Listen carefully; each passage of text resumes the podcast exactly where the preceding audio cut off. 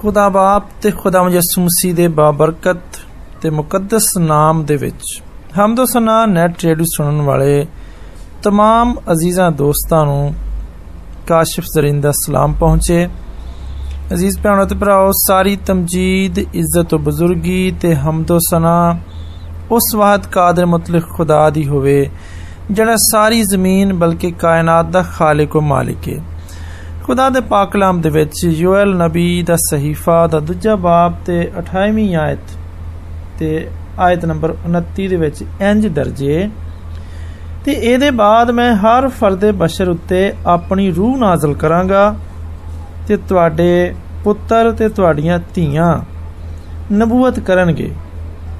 ਤੁਹਾਡੇ ਬੁੱਢੜੇ ਖਾਬ ਤੇ ਜਵਾਨ ਰੋਇਆ ਵੇਖਣਗੇ। ਬਲਕਿ ਮੈਂ ਉਹਨਾਂ ਦਿਨਾਂ ਦੇ ਵਿੱਚ ਗੁਲਾਮਾਂ ਤੇ ਲੌਂਡੀਆਂ ਉੱਤੇ ਆਪਣੀ ਰੂਹ ਨਾਜ਼ਲ ਕਰਾਂਗਾ। ਤੇ ਫਿਰ ਰਸੂਲਾਂ ਦੇ ਅਮਾਲ ਉਹਦਾ ਪਹਿਲਾ ਬਾਬ ਤੇ ਪਹਿਲੀ ਆਇਤ ਤੋਂ ਇੰਜ ਸ਼ੁਰੂ ਹੁੰਦਾ ਹੈ। ਆਇਤ ਹੈ ਫੁਲਸ, ਮੈਂ ਪਹਿਲਾ ਰਸਾਲਾ ਉਹਨਾਂ ਸਭੇ ਗੱਲਾਂ ਦੇ ਬਿਆਨ ਦੇ ਵਿੱਚ ਲਿਖਿਆ, ਜਿਹੜਾ ਯਿਸੂ ਸ਼ੁਰੂ ਦੇ ਵਿੱਚ ਕਰਦਾ ਤੇ ਸਿਖਾਉਂਦਾ ਰਿਹਾ। ਉਸ ਦਿਨ ਤੱਕ ਜਿਹਦੇ ਵਿੱਚ ਉਹ ਉਹਨਾਂ ਰਸੂਲਾਂ ਨੂੰ, ਜਿਨ੍ਹਾਂ ਨੂੰ ਉਹਨੇ ਚੁਣਿਆ ਸੀ, ਰੂਲ ਕੁਦਸ ਦੇ ਵਸੀਲੇ ਨਾਲ ਹੁਕਮ ਦੇ ਕੇ ਉਤਾਂ ਚੁੱਕ ਲਿਆ। ਉਹਨੇ ਦੁੱਖ ਸਹਿਣ ਦੇ ਬਾਅਦ ਬਹੁਤ ਸਾਰੇ ਸਬੂਤਾਂ ਦੇ ਨਾਲ ਆਪਣੇ ਆਪ ਨੂੰ ਉਹਨਾਂ ਉੱਤੇ ਜ਼ਿੰਦਾ ਜ਼ਾਹਰ ਵੀ ਕੀਤਾ। ਚਨਾਚੇ ਉਹ 40 ਦਿਨਾਂ ਤੱਕ ਉਹਨਾਂ ਨੂੰ ਨਜ਼ਰ ਆਉਂਦਾ ਤੇ ਖੁਦਾ ਦੀ ਬਾਦਸ਼ਾਹੀ ਦੀਆਂ ਗੱਲਾਂ ਉਹਨਾਂ ਨੂੰ ਦੱਸਦਾ ਰਿਹਾ।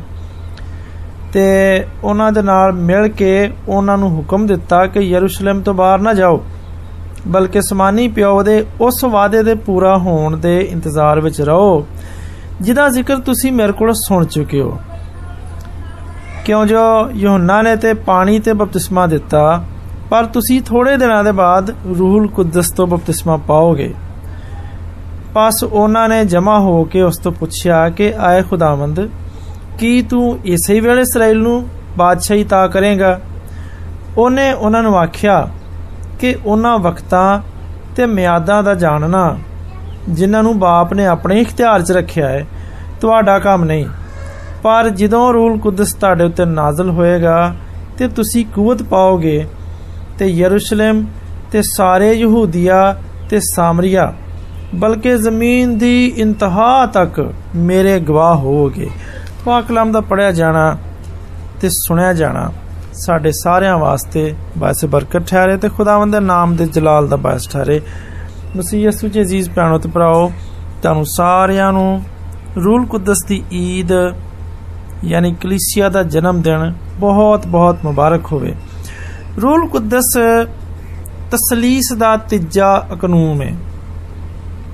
ਤਖਲੀਕ ਤੋਂ ਪਹਿਲਾਂ ਅਸਮਾਨ ਔਰ ਜ਼ਮੀਨ ਦੀ ਇਸ ਕਾਇਨਾਤ ਦੀ ਤਖਲੀਕ ਤੋਂ ਪਹਿਲਾਂ ਤੋਂ ਇਹ ਖੁਦਾਇਤ ਦਾ ਇੱਕ ਰੁਕਨ ਹੈ। ਰੂਲ ਕੁਦਸ ਮਖਲੂਕ ਨਹੀਂ। ਕਈ ਲੋਕੀ ਆਪਣੇ ਮਹਦੂਦ ਮਤਾਲੇ ਜਾਂ ਘੱਟ ਇਲਮ ਦੀ ਵਜ੍ਹਾ ਤੋਂ ਰੂਲ ਕਦਸ ਨੂੰ ਬਿਜਲੀ ਵਗਰੀ ਬੇਜਾਨ ਕੂਵਤ ਕਰਾਰ ਦਿੰਦੇ ਨੇ ਤੇ ਇਸ ਤਰ੍ਹਾਂ ਉਹਦੇ ਮਰਤਬੇ ਨੂੰ ਘੱਟ ਕਰ ਦਿੰਦੇ ਨੇ। ਬੇਸ਼ੱਕ ਉਹਨਾਂ ਦੇ ਨੇੜੇ ਇਹ ਕੂਵਤ ਬੇਹੱਦ ਤਾਕਤਵਰ ਹੈ। ਪਰ ਉਹ ਸਮਝਦੇ ਨੇ ਕਿ ਜ਼ਿੰਦਾ ਹਸਤੀ ਨਹੀਂ ਗਈ ਹੈ ਜਦੋਂ ਕਿ ਰੂਲ ਕੁਦਸ ਇੱਕ ਜ਼ਿੰਦਾ ਤੇ ਨਜ਼ਰ ਨਾ ਆਉਣ ਵਾਲੀ ਹਸਤੀ ਹੈ ਰੂਲ ਕੁਦਸ ਨੂੰ ਬਹੁਤ ਸਾਰੇ ਨਾਮਾਂ ਦੇ ਵਿੱਚ ਇਸਤੇਮਾਲ ਕੀਤਾ ਗਿਆ। ਮਸਲਨ ਰੂਹ। ਰੂਹ ਕਦੂਸ ਰੂਹ ਹੱਕ ਤੇ ਦੂਜਾ ਮਦਦਗਾਰ। ਰੂਹ ਨੂੰ ਅਰਬੀ ਜ਼ਬਾਨ ਵਿੱਚ ਫਾਰਕਲੀਤ ਤੇ ਯੂਨਾਨੀ ਵਿੱਚ ਪਾਰਾਕਲੀਤੋਸ ਆਖਿਆ ਗਿਆ। ਮੁਮਕਨ ਹੈ ਮੇਰਾ ਯੂਨਾਨੀ ਦਾ ਤਲਫ਼ਜ਼ ਥੋੜਾ ਗਲਤ ਹੋਵੇ, ਕਿਉਂਕਿ ਮੈਂ ਯੂਨਾਨੀ ਨਹੀਂ ਸਮਝਦਾ ਨਹੀਂ ਬੋਲਦਾ, ਪਰ ਮੈਂ ਇਹਨੂੰ ਇੰਜ ਹੀ ਪੜਿਆ ਸੀ। ਤੇ ਇਹਦੇ ਮਾਨੀ ਨੇ ਨਾਲ ਨਾਲ ਰਹਿਣ ਵਾਲਾ ਜਾਂ ਮਦਦਗਾਰ। ਕਈ ਲੋਕੀ ਖਿਆਲ ਕਰਦੇ ਨੇ ਕਿ ਰੂਲ ਕੁਦਸ ਦਾ ਨਜ਼ੂਲ ਸਿਰਫ 35 ਕੋਸਤ ਵਾਲੇ ਦਿਨ ਹੀ ਹੋਇਆ, ਜਦੋਂ ਕਿ ਇੰਜ ਨਹੀਂ। ਕਿਉਂਕਿ ਰੂਲ ਕੁਦਸ ਸਾਡੇ ਇਮਾਨ ਦੇ ਮੁਤਾਬਕ ਤਸਲੀਸ ਦੇ ਵਿੱਚੋਂ ਇੱਕ ਫਰਦ ਵੇ। ਅਸੀਂ ਮੰਨਨੇ ਆ ਕਿ ਖੁਦਾ ਦੇ ਵਿੱਚ ਤਿੰਨ ਕਾਨੂੰਨ ਨੇ, ਯਾਨੀ ਖੁਦਾ ਪਿਓ, ਖੁਦਾ ਪੁੱਤਰ ਤੇ ਖੁਦਾ ਰੂਲ ਕੁਦਸ। ਤੇ ਆਪਣੀ ਮਾਈਅਤ ਦੇ ਵਿੱਚ ਇਹ ਗੈਰ ਤਕਸੀਮ ਨੇ, ਇਹ ਤਕਸੀਮ ਨਹੀਂ ਹੋ ਸਕਦੇ। ਤੇ ਕੁਦਰਤ ਤੇ ਜਲਾਲ ਦੇ ਵਿੱਚ ਵੀ ਇਹ ਇੱਕੋ ਹੀ ਨੇ। ਪਦਾਇਸ਼ ਦੀ ਕਿਤਾਬ ਪਹਿਲਾ ਬਾਬ ਤੇ ਦੂਜੀ ਆਇਤ ਵੇਖੋ, ਤੇ ਉੱਥੇ ਲਿਖਿਆ ਹੈ ਕਿ ਜ਼ਮੀਨ ਵਿਰਾਨ ਤੇ ਸੁਨਸਾਨ ਸੀ ਤੇ ਗਹਿਰਾਓ ਦੇ ਉੱਤੇ ਹਨੇਰਾ ਸੀ। ਤੇ ਖੁਦਾ ਦੀ ਰੂਹ ਪਾਣੀ ਦੀ ਸਤਾ ਉੱਤੇ ਜੁੰਬਸ਼ ਕਰਦੀ ਸੀ। ਯੋਹਨਾ ਬਪਤਿਸਮਾ ਦੇਣ ਵਾਲੇ ਨੇ ਜਿਹੜਾ ਮਸੀਹ ਯਿਸੂ ਦਾ ਪੇਸ਼ਰਾਉ ਸੀ ਕਿ ਮਤੀ ਦੀ ਇੰਜੀਲ 13ਵਾਂ ਬਾਬ ਤੇ ਉਹਦੀ 11ਵੀਂ ਆਇਤ ਦੇ ਵਿੱਚ ਇਹਦਾ ਬਿਆਨ ਹੈ ਕਿ ਮੈਂ ਤੇ ਤੁਹਾਨੂੰ ਤੋਬਾ ਦੇ ਲਈ ਪਾਣੀ ਤੋਂ ਬਪਤਿਸਮਾ ਦੇਣਾ ਵਾ, ਪਰ ਜਿਹੜਾ ਮੇਰੇ ਬਾਅਦ ਆਉਂਦਾ ਹੈ, ਉਹ ਮੇਰੇ ਤੋਂ ਜ਼ੋਰ ਆਵਰੇ ਮੈਂ ਉਹਦੀ ਜੁੱਤੀਆਂ ਚੁੱਕਣ ਦੇ ਲਾਇਕ ਨਹੀਂ। ਉਹ ਤੁਹਾਨੂੰ ਰੂਲ ਕੁਦਸ ਤੇ ਅੱਗ ਨਾਲ ਬਪਤਿਸਮਾ ਦੇਗਾ ਅਜ਼ੀਜ਼ ਭੈਣੋ ਤੇ ਭਰਾਓ, ਮਸੀਹ ਯਸੂ ਨੇ ਤੀਜੇ ਰੋਜ਼ ਮੁਰਦਿਆਂ ਵਿੱਚੋਂ ਜੀ ਉੱਠਣ ਦੇ ਬਾਅਦ 40 ਦਿਨ ਮਜ਼ੀਦ ਮਨਾਦੀ ਕਰਨ ਦੇ ਬਾਅਦ ਅਸਮਾਨ ਉੱਤੇ ਚੁੱਕ ਲੈ ਜਾਣ ਤੋਂ ਪਹਿਲਾਂ ਆਪਣੇ ਸ਼ਾਗਿਰਦਾਂ ਨੂੰ ਆਖਿਆ, ਜਿਹੜਾ ਕਿ ਲੂਕਾ ਦੇ ਇੰਜੀਲ ਦੇ ਬਾਬ ਨੰਬਰ 24 ਤੇ ਆਇਤ ਨੰਬਰ 49 ਜੇ ਇੰਜ ਲਿਖਿਆ ਹੈ, ਤੇ ਵੇਖੋ, ਜਿਹਦਾ ਮੇਰੇ ਪਿਓ ਨੇ ਵਾਅਦਾ ਕੀਤਾ ਹੈ, ਮੈਂ ਉਹਨੂੰ ਤੁਹਾਡੇ ਤੇ ਨਾਜ਼ਲ ਕਰਾਂਗਾ। ਪਰ ਜਦੋਂ ਤੱਕ ਆਲਮੇ ਬਾਲਾ ਤੋਂ ਤੁਹਾਨੂੰ ਕੂਵਤ ਦਾ ਲਿਬਾਸ ਨਾ ਮਿਲੇ, ਇਸ ਸ਼ਹਿਰ ਵਿੱਚ ਠਹਿਰੇ ਰਹੋ। ਯੋਨਾ ਦੀ ਇੰਜੀਲ 14ਵਾਂ ਬਾਬ ਤੇ 16ਵੀਂ ਆਇਤ ਦੇ ਵਿੱਚ ਇਹ ਗੱਲ ਇੰਜ ਦਰਜ ਵੇ ਕਿ ਮੈਂ ਅਸਮਾਨੀ ਪਿਓ ਤੋਂ ਦਰਖਾਸਤ ਕਰਾਂਗਾ ਤੇ ਉਹ ਤੁਹਾਨੂੰ ਦੂਜਾ ਮਦਦਗਾਰ ਬਖਸ਼ੇਗਾ ਕਿ ਹਮੇਸ਼ਾ ਤੱਕ ਤੁਹਾਡੇ ਨਾਲ ਰਵੇ। ਅਮਾਲ ਦੀ ਕਿਤਾਬ ਪਹਿਲਾ ਬਾਬ ਤੇ ਚੌਥੀ ਪੰਜਵੀਂ ਆਇਤ ਬਿਆਨ ਕਰਦੀ ਕਿ ਉਹਨਾਂ ਦੇ ਨਾਲ ਮਿਲ ਕੇ ਉਹਨੇ ਉਹਨਾਂ ਨੂੰ ਹੁਕਮ ਦਿੱਤਾ ਕਿ ਯਰੂਸ਼ਲਮ ਤੋਂ ਬਾਹਰ ਨਾ ਜਾਓ।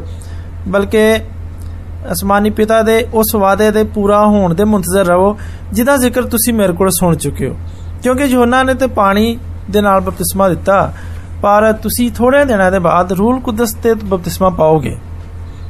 ਤੇ ਪੈਂਤੀਕੋਸ ਦੇ ਦਿਨ ਰੂਲ ਕੁਦਸ ਦੇ ਅਜ਼ੀਮ ਨਜ਼ੂਲ ਨੂੰ ਤੋਂ ਯੋਇਲ ਨਬੀ ਦੀ ਪੇਸ਼ਨਗੋਈ ਮੁਕੰਮਲ ਹੋਈ, ਜਿਹੜੀ ਕਿ ਯੋਇਲ ਨਬੀ ਦੇ ਸਹੀਫੇ ਦੇ ਦੂਜੇ ਬਾਬ ਦੀ ਆਇਤ ਨੰਬਰ 28 ਤੇ 29 ਦੇ ਵਿੱਚ ਲਿਖੀ ਹੈ ਕਿ ਇਹਦੇ ਬਾਅਦ ਮੈਂ ਹਰ ਫਰਦੋ ਬਸ਼ਰ ਦੇ ਉੱਤੇ ਆਪਣੀ ਰੂਹ ਨਾਜ਼ਲ ਕਰਾਂਗਾ, ਤੁਹਾਡੇ ਪੁੱਤਰ ਤੇ ਤੁਹਾਡੀਆਂ ਧੀਆਂ ਨਬੂਵਤ ਕਰਨਗੀਆਂ, ਤੁਹਾਡੇ ਬੁੱਢੇ ਖਾਬ ਵੇਖਣਗੇ, ਜਵਾਨ ਰੋਇਆ ਵੇਖਣਗੇ, ਬਲਕਿ ਮੈਂ ਉਹਨਾਂ ਦਿਨਾਂ ਦੇ ਵਿੱਚ ਗੁਲਾਮਾਂ ਤੇ ਲੌਂਡੀਆਂ ਦੇ ਉੱਤੇ ਵੀ ਆਪਣੀ ਰੂਹ ਨਾਜ਼ਲ ਕਰਾਂਗਾ।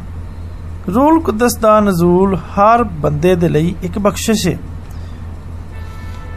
ਕਮਾਲ ਦੀ ਕਿਤਾਬ ਦੂਜਾ ਬਾਬ, ਪਹਿਲੀਆਂ ਚਾਰ ਆਇਤਾਂ ਬਿਆਨ ਕਰਦੀਆਂ ਨੇ ਕਿ ਸ਼ਰੀਅਤ ਦੇ ਵਿੱਚ ਯਹੂਦੀਆਂ ਨੂੰ ਈਦੇ ਫਸਾ ਦੇ 50 ਦਿਨ ਬਾਅਦ ਵੀ ਇੱਕ ਈਦ ਮਨਾਉਣ ਦਾ ਹੁਕਮ ਸੀ, ਜਿਹਨੂੰ 35 ਕੋਸਤ ਯਾਨੀ 50ਵਾਂ ਦਿਨ ਆਖਿਆ ਗਿਆ ਇੱਥੇ ਅਸੀਂ ਪੜ੍ਹਦੇ ਹਾਂ ਕਿ ਸ਼ਾਗਿਰਦਾਂ ਦੇ ਇਲਾਵਾ 3000 ਲੋਕਾਂ ਨੇ ਰੂਲ ਕੁਦਸ ਦੀ ਬਖਸ਼ਿਸ਼ ਨੂੰ ਇੱਕੋ ਹੀ ਦਿਨ ਵਿੱਚ ਹਾਸਲ ਕੀਤਾ।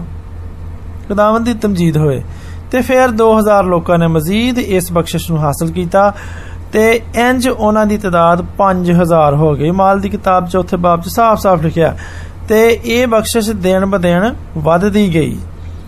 ਇਸ ਲਈ ਸਾਨੂੰ ਸਾਰਿਆਂ ਨੂੰ ਵੀ ਇਸ ਬਖਸ਼ਿਸ਼ ਨੂੰ ਹਾਸਲ ਕਰਨ ਦੀ ਲੋੜ ਹੈ ਕਿਉਂਕਿ ਇਸ ਜ਼ਮਾਨੇ ਵਿੱਚ ਖੁਦਾ ਤੇ ਇਨਸਾਨ ਦਾ ਦਰਮਿਆਨੀ ਰੂਲ ਕੁਦਸ ਹੈ ਰੂਲ ਕੁਦਸ ਕੰਮ ਕੀ ਕਰਦਾ? ਜਦੋਂ ਰੂਲ ਕੁਦਸ ਇਹਦੇ 35 ਦੇ ਦਿਨ ਨਾਜ਼ਲ ਹੋਇਆ ਤੇ ਉਹਨੇ ਦੋ ਵੱਡੇ ਕੰਮ ਕੀਤੇ। ਪਹਿਲਾ ਕੰਮ ਇਹ ਕਿ ਉਹਨੇ ਸ਼ਾਗਿਰਦਾਂ ਦੀ ਬੋਲੀ ਨੂੰ ਆਸਾਨ ਕਰਤਾ। ਅਮਾਲ ਦੀ ਕਿਤਾਬ ਦੂਜਾ ਬਾਬ ਤੇ ਤੀਜੀ ਆਇਤ ਚ ਲਿਖਿਆ ਹੈ ਕਿ ਉਹਨਾਂ ਨੂੰ ਅੱਗ ਦੇ ਛੋਲੇ ਵਗਰੀਆਂ ਪਾਟਦੀਆਂ ਹੋਈਆਂ ਜ਼ਬਾਨਾਂ ਵਿਖਾਲੀ ਦਿੱਤੀਆਂ ਤੇ ਉਹਨਾਂ ਵਿੱਚੋਂ ਹਰ ਇੱਕ ਦੇ ਉੱਤੇ ਆ ਠਹਿਰੀਆਂ, ਕਿਉਂਕਿ ਉੱਥੇ ਵੱਖਰੀਆਂ ਵੱਖਰੀਆਂ ਬੋਲੀਆਂ ਬੋਲਣ ਵਾਲੇ ਜਮਾ ਸਨ। 15 ਕਵਾਮ ਦੇ ਲੋਕੀ ਸਨ, ਜਿਹੜੇ ਉੱਥੇ ਜਮਾ ਸਨ। ਪਾਰਥੀ, ਯਾਨੀ ਈਰਾਨ ਦੇ ਸ਼ਮਾਲ ਮਸ਼ਰਕੀ ਇਲਾਕੇ ਦੇ ਲੋਕ, ਇਲਾਮੀ, ਇਰਾਕ ਤੇ ਈਰਾਨ ਦੇ ਜਨੂਬੀ ਇਲਾਕੇ ਦੇ ਲੋਕ, ਮਸੋਪੋਟਾਮੀਆ, ਇਰਾਕ ਦੇ ਲੋਕ, ਕਪਦੂਕੀਆ ਤੇ ਪੈਂਤੂਸ ਤੇ ਆਸੀਆ। ਇਹ ਜੀ ਮੌਜੂਦਾ ਏਸ਼ੀਆ ਕੋਚਕ, ਯਾਨੀ ਮੌਜੂਦਾ ਤੁਰਕੀ ਦੇ ਲੋਕ ਸਨ।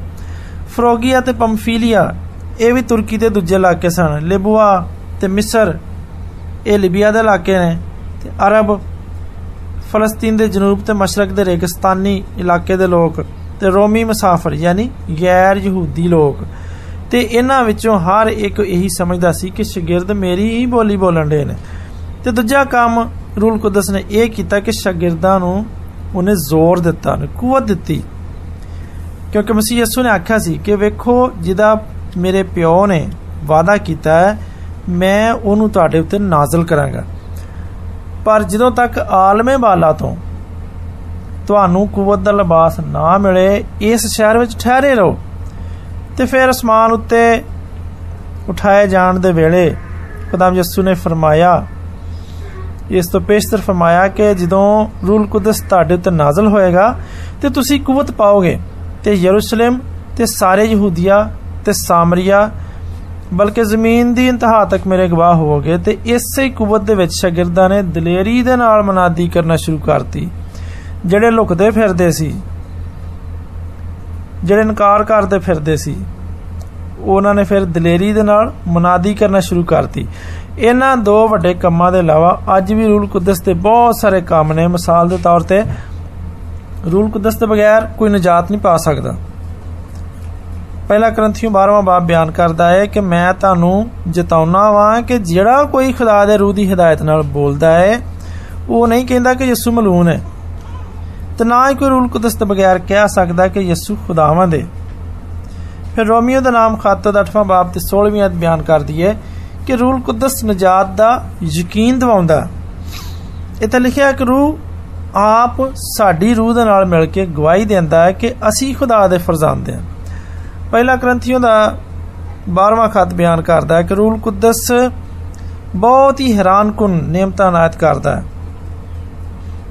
ਫਿਰ ਯੋਨਾ ਦੀ ਜੀਲ 16ਵਾਂ ਬਾਬ ਬਿਆਨ ਕਰਦਾ ਹੈ ਕਿ ਰੂਲ ਕੁਦਸ ਦੁਨੀਆ ਨੂੰ ਗੁਨਾਹ ਤੇ ਰਾਸਤਬਾਜ਼ੀ ਤੇ ਅਦਾਲਤ ਦੇ ਬਾਰੇ ਕਸੂਰਵਾਰ ਠਹਿਰਾਏਗਾ। ਯੋਨਾ ਦੀ ਜੀਲ 16ਵਾਂ ਬਾਬ ਤੇ 13ਵੀਂ ਅਧ ਬਿਆਨ ਕਰਦੀ ਹੈ ਕਿ ਰੂਲ ਕੁਦਸ ਸੱਚਾਈ ਦੀ ਰਾਹ ਵਿਖਾਏਗਾ ਤੇ ਆਇਦਾ ਦੀਆਂ ਖਬਰਾਂ ਦੇਗਾ ਅਜ਼ੀਜ਼ ਭੈਣੋ ਤੇ ਭਰਾਓ, ਇਸ ਲਈ ਕਲੀਸਿਆ ਦੇ ਹਰ ਰੁਕਨ ਨੂੰ ਰੂਲ ਕੁਦਸ ਦੀ ਮਰਜ਼ੀ ਦੇ ਮੁਆਫਕ ਇਸਤੇਮਾਲ ਹੋਣ ਦੇ ਲਈ ਤਿਆਰ ਰਹਿਣਾ ਚਾਹੀਦਾ। ਅਗਰ ਤੁਸੀਂ ਸੱਚੇ ਮਸੀਹੀ ਹੋ ਤੇ ਰੂਲ ਕੁਦਸ ਤੁਹਾਡੇ ਵਿੱਚ ਵਸਦਾ ਹੈ। ਕਿਉਂਕਿ ਖੁਦਾ ਦਾ ਪਾਕ ਕਲਾਮ ਪਹਿਲਾ ਗ੍ਰੰਥੀਓ 6ਵਾਂ ਬਾਬ 19ਵੀਂ ਆਇਤ ਦੇ ਵਿੱਚ ਇੰਜ ਬਿਆਨ ਕਰਦਾ ਹੈ ਕਿ ਤੁਸੀਂ ਕੀ ਤੁਹਾਨੂੰ ਨਹੀਂ ਪਤਾ?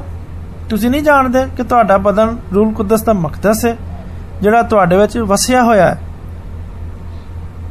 ਰੂਲ ਕੁਦਸ ਤੋਂ ਮਾਮੂਰ ਹੋਣ ਦਾ ਅਮਲ ਸਿਰਫ ਇੱਕੋ ਹੀ ਵਾਰ ਨਹੀਂ ਹੁੰਦਾ, ਬਲਕਿ ਤੁਹਾਨੂੰ ਇਸ ਨੂੰ ਮਤਵਾਤਰ ਤੇ ਮਸਲਸਲ ਇਤੋਂ ਮਾਮੂਰ ਹੁੰਦੇ ਰਹਿਣ ਦੀ ਲੋੜ ਹੈ